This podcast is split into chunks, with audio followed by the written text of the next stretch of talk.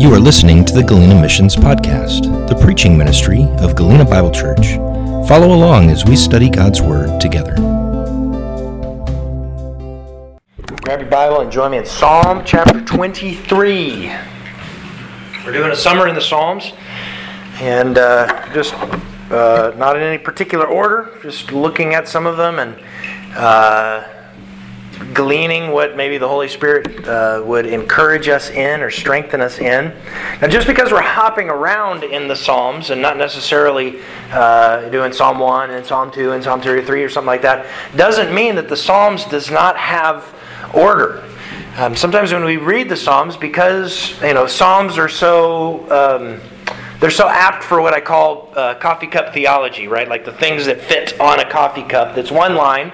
Uh, we had a joke this morning at around breakfast table of uh, you know we weren't sure how many people were going to show up, and I said, well, if it's nobody there, then I'll just have a, a holy nap. And everybody kind of looked at me funny. I said, well, the psalmist writes, you know, that the Lord gives sleep to the righteous, right? You know, uh, and it, I actually reread it. It says actually that uh, He gives sleep to His beloved. Uh, and you know that makes that's a good coffee mug right there. You know, uh, and so we can pick nitpick the, the the Psalms so much that we lose the fact that there actually is a big picture to the, the whole psalm. So I want to take a moment. I was just reminded of a resource um, that I really like, a thing called the Bible Project, uh, that does a um, uh, every book of the Bible, they have kind of these hand drawn cartoon thing where they explain the structure and the, the narrative and the big ideas and things like that. And it's very helpful just to get kind of that 30,000 foot view, you know, satellite image of the of the book to realize, oh, there is a structure to it. So when you dive into the sections of it, that you know that there is something bigger rather than a pieced apart um, thing. So let me see if I can pull this up. It's always a, a, a gamble when I try to you get technology to cooperate with me. The Book of Psalms. It's a collection of 150 ancient Hebrew poems, songs, and prayers that come from all different periods in Israel's history. Many of these poems are connected with King David, 73 actually, and he was known as a poet and a harp player. But there are many different authors behind these poems. There's the poems of Asaph, or from the sons of Korah, some are from other worship leaders in the temple. Even Solomon and Moses have their own poems, and nearly one third of these are anonymous. Now, many of these poems came to be used by the choirs that sang in Israel's temple, but the Book of Psalms is actually not a hymn book. At some point in the period after Israel's exile to Babylon, these ancient poems were gathered together and intentionally arranged into the Book of Psalms before us. And it has a very unique design and message that you're not going to notice unless you read it from beginning to end. Now, to see how the book of Psalms is designed, it's actually most helpful to start at the end. The book concludes with five poems of praise to the God of Israel, and each one begins and ends with the word hallelujah, which is Hebrew for a command to tell a group of people to praise Yah, which is short for the divine name Yahweh. Now, that's a really nice five part arrangement, and it looks like someone's giving us a conclusion here to the book. So, it invites the question Does the book have any other signs of intentional design? If you pay attention to the headings of the poems, you'll notice that at five places your Bible translators have the heading Book 1, Book 2, Book 3, 4, and 5 at various points, and that these divide the book into five large sections. Now, the reason for this is that the final poem in each of those sections have a very similar ending that looks like an editorial edition. It reads something like, May the Lord, the God of Israel, be blessed forever and ever. Amen and amen. So the book has a conclusion. It has an internal organization into five main parts. And so the natural place to go from here is now the beginning, to look for an introduction. And what do we find? Psalms 1 and 2, which stand outside of Book 1 because most of the poems in Book 1 are linked to David, except Psalms 1 and 2, which are anonymous.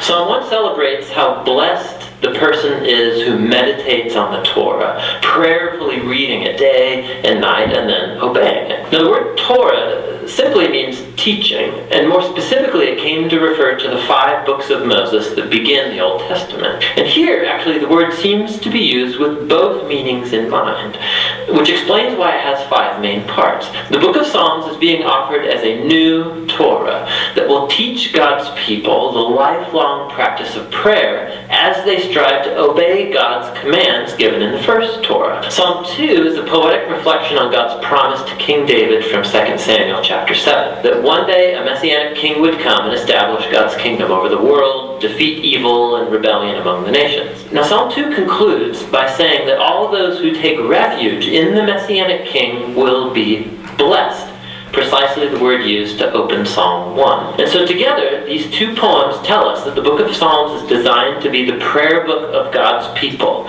as they strive to be faithful to the commands of the Torah as they hope and wait for the future messianic kingdom. Now with these two themes introduced, we can start to see how the smaller books have been designed as well around these two ideas. So for example, book 1 has right at the center a collection of poems, Psalms 15 through 24, that opens and closes closes with a call to covenant faithfulness. And then, Psalm 16 to 18, we find a depiction of David as a model of this kind of faithfulness. So he calls out to God to deliver him, and God elevates him as king. Now, in the corresponding set of poems, Psalms 20 to 23, the David of the past has become an image of the messianic king of the future, who will also call out to God. He will be delivered and then given a kingdom over the nations. And then right at the center of this collection is a poem, Psalm 19, dedicated to praising God for the Torah. So here we go. The two themes from Psalms 1 and 2 are bound together tightly here. Book 2 opens with two poems that are united in their hope for a future return to the temple in Zion. And this is an image closely associated with the hope of the Messianic kingdom. Then Book 2 closes with a poem that depicts the future reign of the Messianic king over all of the nation.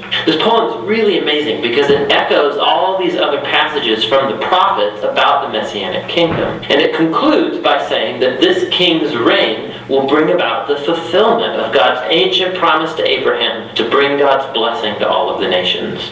Book 3 also concludes with a poem reflecting on God's promise to David, but this time in light of Israel's exile. So the poet remembers how God said he would never abandon the line of David. But now he's looking at Israel's rebellion and its result in destruction and exile and the downfall of the line of David. And so the poet ends by asking God to never forget his promise to David. Book 4 is designed to respond to this crisis of exile. So the opening poem returns us back to Israel's roots with a prayer of Moses. And he does what he did on Mount Sinai after the golden calf incident, which is to call upon God to show mercy. The center of Book 4 is dominated by a group of poems that announce that the Lord, the God of Israel, reigns as the true king of the world, and that all creation, trees, mountains, rivers, are all summoned to celebrate that future day when God will bring his justice and kingdom over all the world. Book 5 opens with a series of poems that affirm that God hears the cries of his people and will one day send the future king to defeat evil and bring God's kingdom. This book also contains two larger collections, one called the Hallel and the other called the Songs of Ascent. Each one of these collections concludes with a poem about the future messianic kingdom. And these two collections together, they sustain the hope for a future Exodus-like act of God to redeem his people. And then, right between them is Psalm 119. It's the longest poem in the book. It's an alphabet poem. Each line begins with a new letter of the Hebrew alphabet, and it explores the wonder and the gift of the Torah as God's word to his people. So here we go. The themes from Psalm 1 and 2, Torah and Messiah, combined all together here in Book 5, which brings us all the way back to that five poem conclusion. In the center poem, Psalm 148, all creation is summoned to praise the God of Israel because he has, quote, raised up a horn for his people. Now, the horn here, it's a metaphor of a bull's horn raised in victory. And this image echoes back to the same image used in Hannah's song for Samuel chapter 2, but also to the earlier Psalm 132. The horn is a symbol for the future messianic king and his victory over evil. It's a fitting conclusion to this amazing book. Now, here's one more thing that you are likely going to miss if you don't read this book in order. There's lots of different kinds of poems in the book of Psalms, but they all basically fall into two big categories either poems of lament or poems of praise.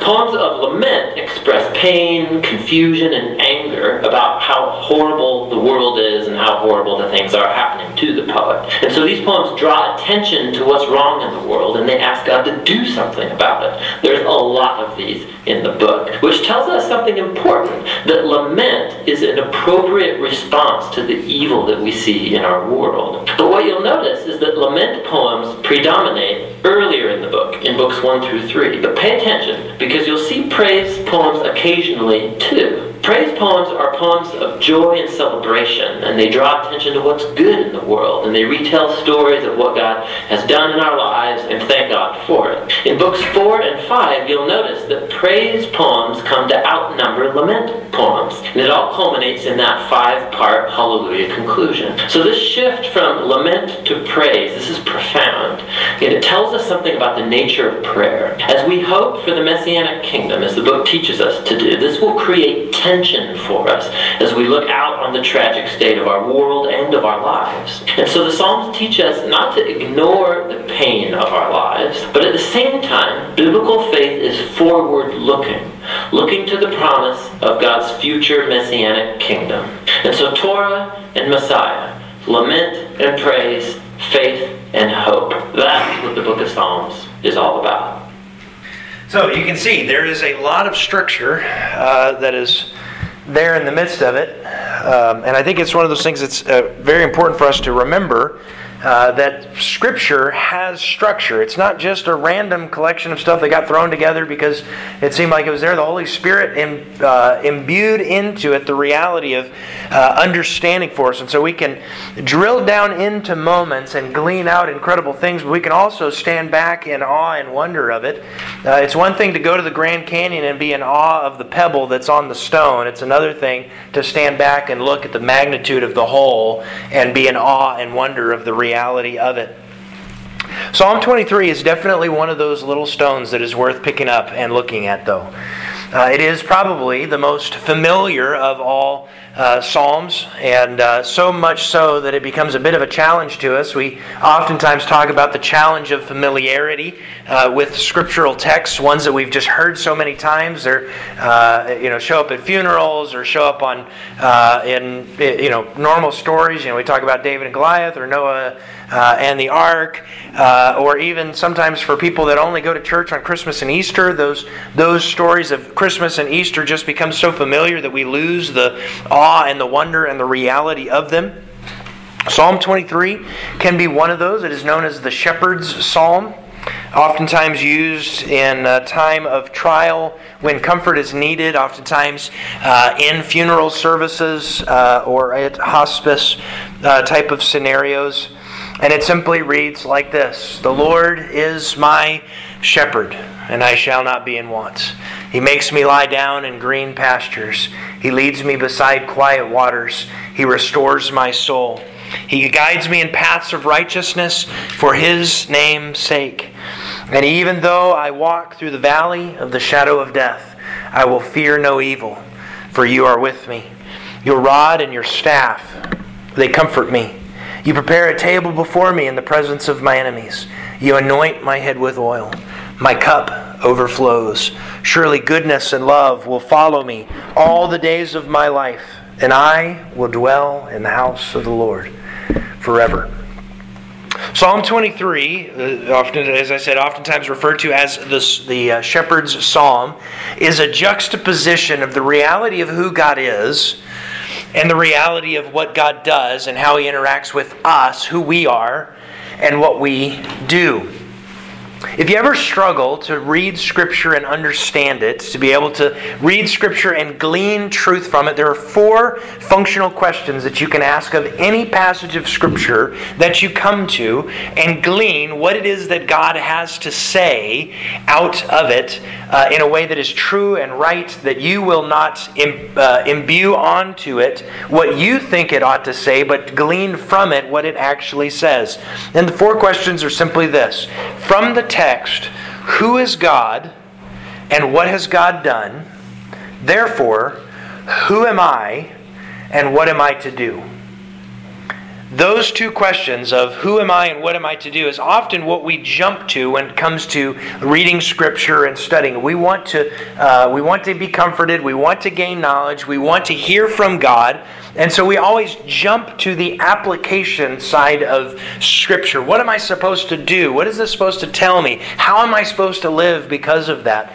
But if we don't start from the framework of all of Scripture is declaring to us the reality of who God is and what God does, if we don't start from that place, then all of our application will be idol based.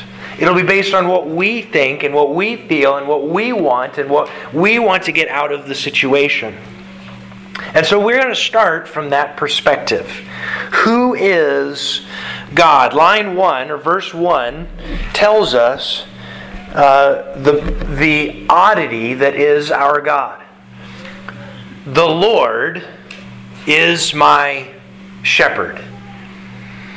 Uh, depending on what translation you have, uh, the word Lord is probably translated in all caps. This is not them shouting at you as though you're on social media.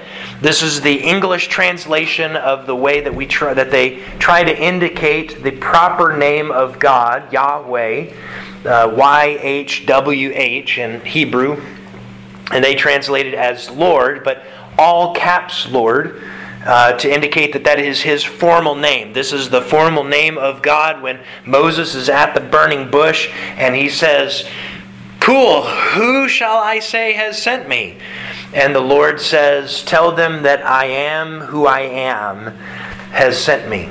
This is the name that Jesus uses when he describes himself, and he says, I am. Before Abraham was, I am. It is the reality of all that is God, inside of time, outside of time, before, after, uh, all powerful. I am outside of your reality. I am God. It is the fullness and magnitude that is our splendid or our splendid God that we cannot fully comprehend. If God is infinite, there will always be something more for us to know of God for all of eternity. There will come a day when we will see God uh, not like uh, through a, a foggy mirror, but we will see him face to face.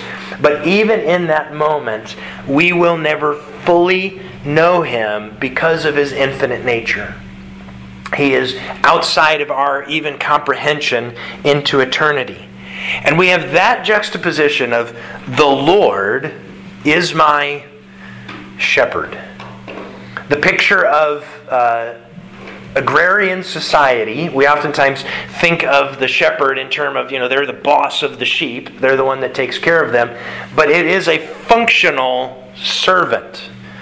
The shepherds were considered to be very oftentimes unclean, not because they weren't an important part of society, but because they couldn't follow the standard rituals of Jewish culture to remain ceremonially clean.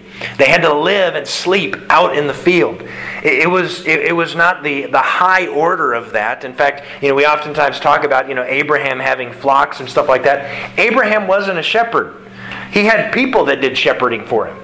He didn't go out and sleep in the field. It wasn't David's older brothers that were in the, the, the, best position that did it. It was David that got shoved out in the field, right? This is one of the reasons why, in the, the story of Joseph, his brothers hated him so much because he got to live at home with daddy and get the nice clothes while they had to go sleep out in the field with sheep, right? The position of the shepherd was not high and lofty. It was a place of very humble means and humble situation. And here we have, at the beginning of verse 1, this juxtaposition of a, uh, of a God that is more glorious, more powerful, more awe inspiring than we can possibly comprehend, being linked as a shepherd of his people. And not just a shepherd of his people in general, but he says, The Lord is my shepherd.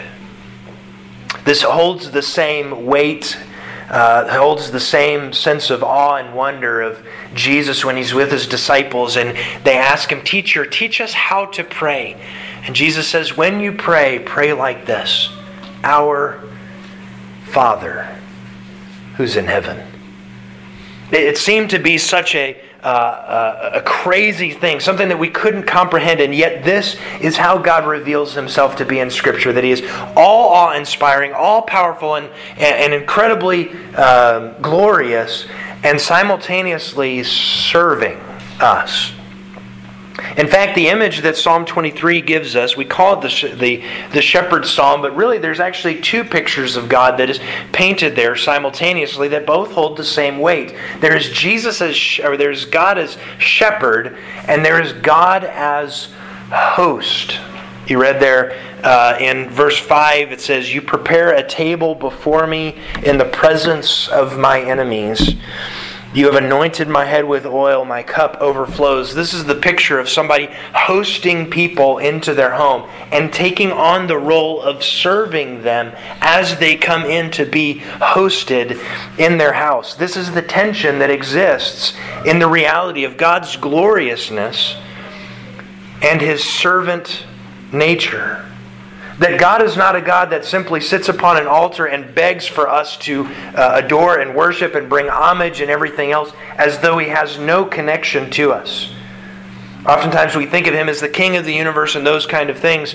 Uh, and the you know the best perspective of it is we have is you know something like the president of the United States or the speaker of the house or something like that. And if you rush up to them to try to get them to give you something, you will either be shot or at best maybe immediately tackled, right? There is no connection that you get to have with those kind of individuals.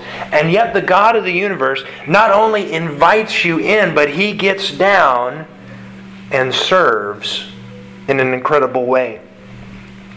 This is who God is. And he says this in a unique way. He says that the Lord is my shepherd, and all that he does here, he says, he does for his name's sake. Everything that God does, he does for his glory. And it's a unique position that God has in the world that God can only pursue His glory. In fact, He says in Isaiah that He says, I give my glory to no other. Now, if we see somebody and they're living for their glory, we say, man, that seems kind of crazy, right?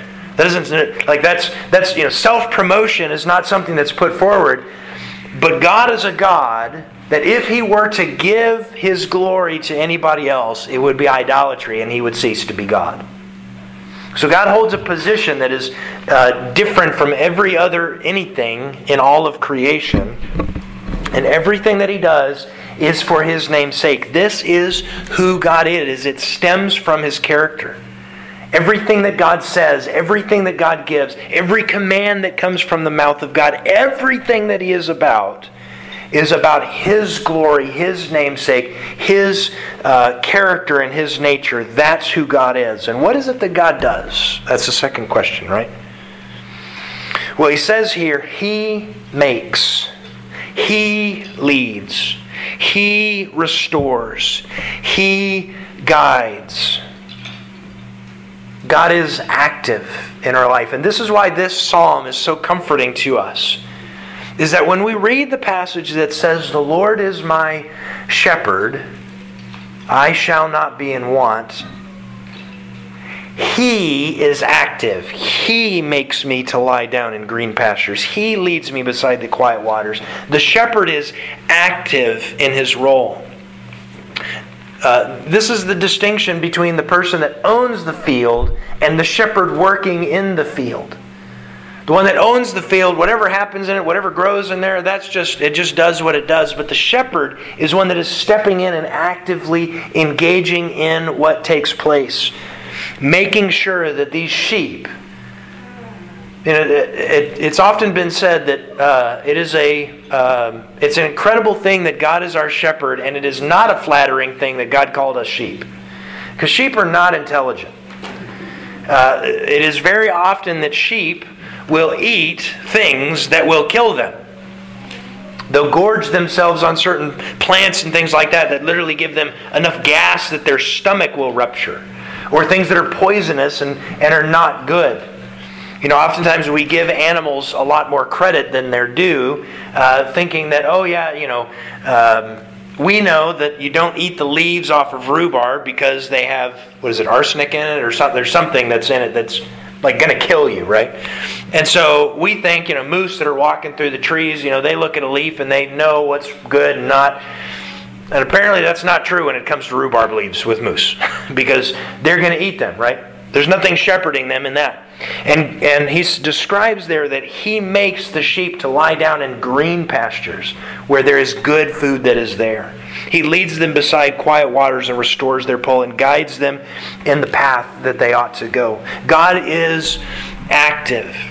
And this is both comforting to us and sometimes frustrating for us.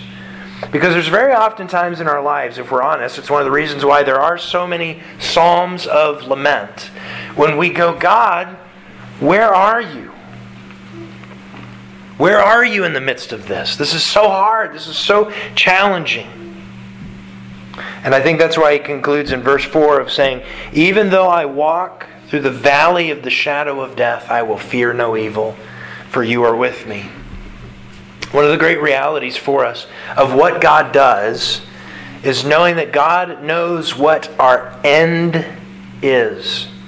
To have faith in, in, in God our Father is to know that He knows our beginning, He knows our end, and He knows every step in the, in the midst of it. And if, if we believe that that's true, then we can trust Him in the midst of that. We can rest in Him. He prepares a table before us in the presence of our enemies. He anoints our head with oil. And in His house is made ready for us to dwell. This is the act of God, and this is what God does. So, who am I in light of who God is? Not just starting from that point, but in light of who God is, who am I? The way that this Psalm 1 uh, begin, or Psalm uh, uh, 23 verse 1 begins, is kind of hard to translate, as oftentimes is sometimes um, Hebrew. they they may not necessarily have a word, they may add a, an ending to a word that then uh, you are to try to associate with which verb does it go with and those kind of things. Uh, you can translate this as since the Lord is my shepherd, stating a, a fact of reality that since the Lord is my shepherd, I shall not be in want. You can also translate this in such a way as to say the reality of uh, Him becoming my shepherd. That there's this act, that there's a transformation that takes place. That at one point in time, He was not my shepherd. And oftentimes we think of God in terms of this reality that God is, you know, we're all God's children. We're all in this thing. It's just how the way that this works. But this verse is wanting to tell us that there is something transformative that has happened in the reality that He is our shepherd. That there was a time when we were not in His flock, we were not His sheep, we were not part of His, uh, of his pasture. But since the Lord is my shepherd, I shall not be in want. To see who God is and the reality of that changes everything about us. Because when we see His goodness, when we see His faithfulness, it then shows us the reality of our own brokenness, our own, the, the things that are messed up about us. And so as we realize that reality and we realize that God has chose us in Christ to be his sheep, to be brought from death to life and to be brought into this reality, that then changes who I am. That I'm not just some sheep of God's. I'm his sheep. He knows me. He knows my struggles. He knows my heartaches. He knows my challenges. And in that reality, I can rest knowing I won't have to want. Now, this has been blown out of context, obviously, as many other passages have, in the sense that, see, this is one of those that just says if you follow the Lord, you'll get everything you want. And we wouldn't have most of the New Testament if that was the case, right? I mean, if, if really uh, us getting all of God was about having enough faith or the right kind of faith, then like none of the apostles had much faith, right? Because they mostly all died horrible deaths broke. No, this is not what this is talking about. This is saying the reality of what it is that I actually need, I shall not be in want. And as I go through this, reality, it's not for my name's sake, but for His name's sake. So who I am changes from the character of Chris Kopp to the character of God and my reflection of it.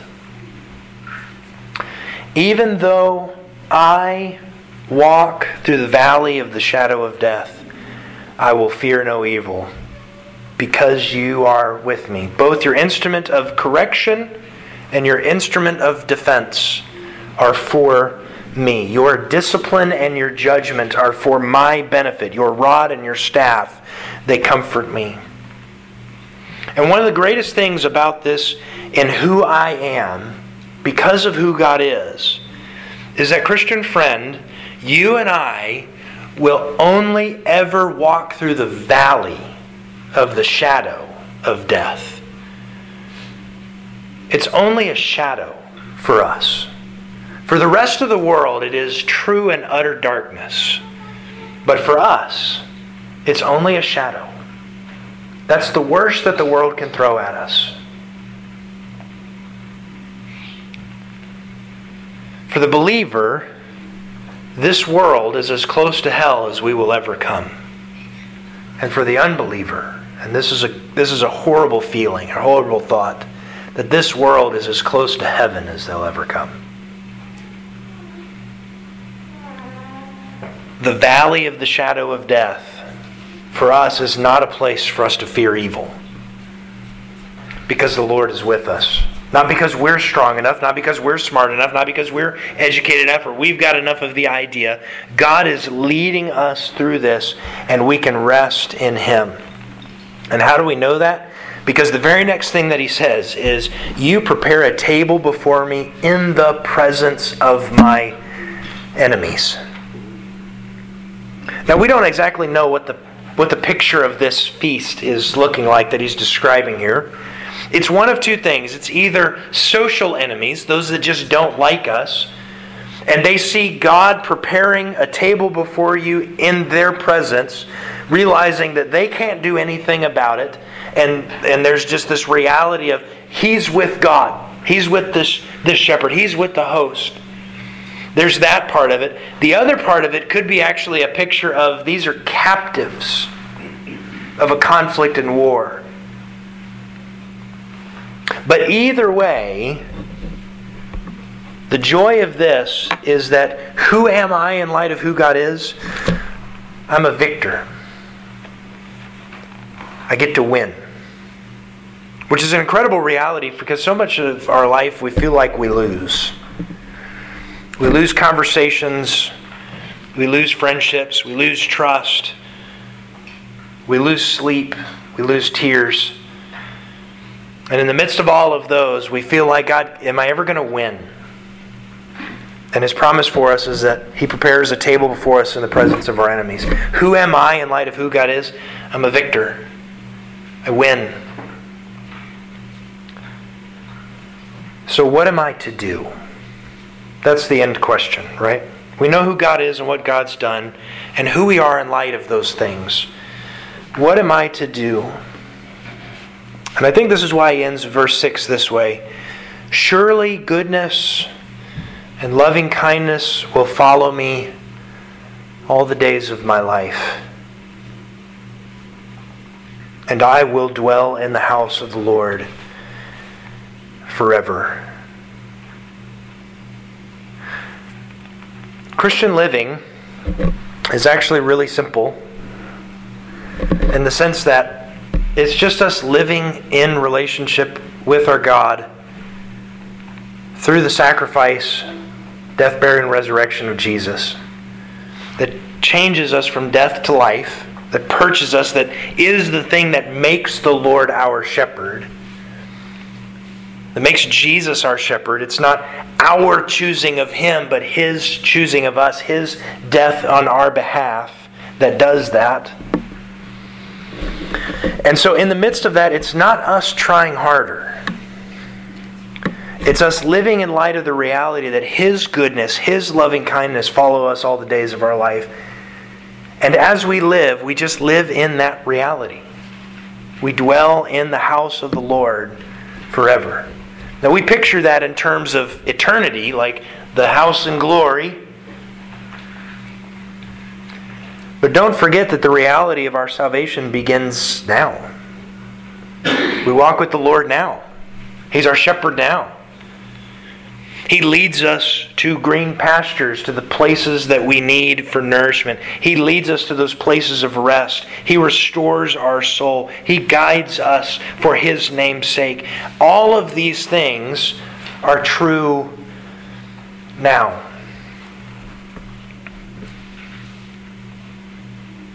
And if they're not true now, they're not true ever. So let's live like we believe that the Lord is our shepherd. Roger Huntington, who runs the Bible camp upriver, preached this uh, text a number of years back, and he made the point of saying, you know, when we live in a context where you know we we ain't got no sheep around here, right? And it's been a, it's been a few years since anybody's had a reindeer herd running around in this region. So he, he used to say, he says, I don't know nothing about sheep, but I know stuff about dogs. So let me tell you about the good musher. and the reality of this that if we can conceive of somebody who's uh, in this life, their life depends on these uh, dogs, and they want to take care of them. If we can per- picture that, and infinitely expound that up to say, this is how God loves us.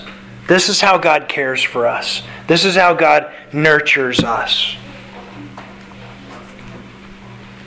The Lord is my shepherd. The Lord is, by His grace, your shepherd. And so, as we think about this simple psalm, something that we're so familiar with, Uh, probably the next funeral you attend will this will be a psalm that will be read at it. I think there's two things that are important for us to realize. The psalm is not true for everyone. Because the Lord is not by default everyone's shepherd. And then the second thing is if the Lord is your shepherd, since the Lord is your shepherd, you don't have to be in want. He's going to make you lie down in green pastures. He's going to lead you beside quiet waters. He will restore your soul. He will guide you in paths of righteousness because His name matters. And even if you walk through the valley of the shadow of death, you have nothing to fear because he is with you, and his rod and his staff, they're a comfort to you. He has prepared a table before you in the presence of your enemies, and he's anointed your head with oil, and your cup overflows with his goodness and loving kindness that follows you all the days of your life. Because of this, all of these things, you will dwell in the house of the Lord forever. It is such a sad thing that this psalm is not true for everyone. But we can tell them about this, the shepherd that loves them, the shepherd that came to earth, lived the life that we couldn't live, died the death that we deserved, sacrificed his life for his sheep, and then calls out in his voice and he says, My sheep know my voice, and they come and they won't listen to another. So let us be those that God uses to tell people of this Good Shepherd. To use the reality that we rest in Him for His good purposes so that they can see the splendor of this Lord, awe inspiring, glory bound, incredible God who shepherds us with loving kindness. Let's pray. God, thank you again so much for your word. Thank you that it is true and right and real. Thank you for this one psalm that is so familiar. And I pray, God, that this morning you would cause it to strike our soul afresh, shake it loose from the, oh, yeah, we know that. But this morning, God, help us to rest in the reality that you are my shepherd. You, the God that set Saturn in its place in the universe, are my shepherd, and you know my name, and you know my struggles, and you know my heartaches. And that is the same for every person that is in this room.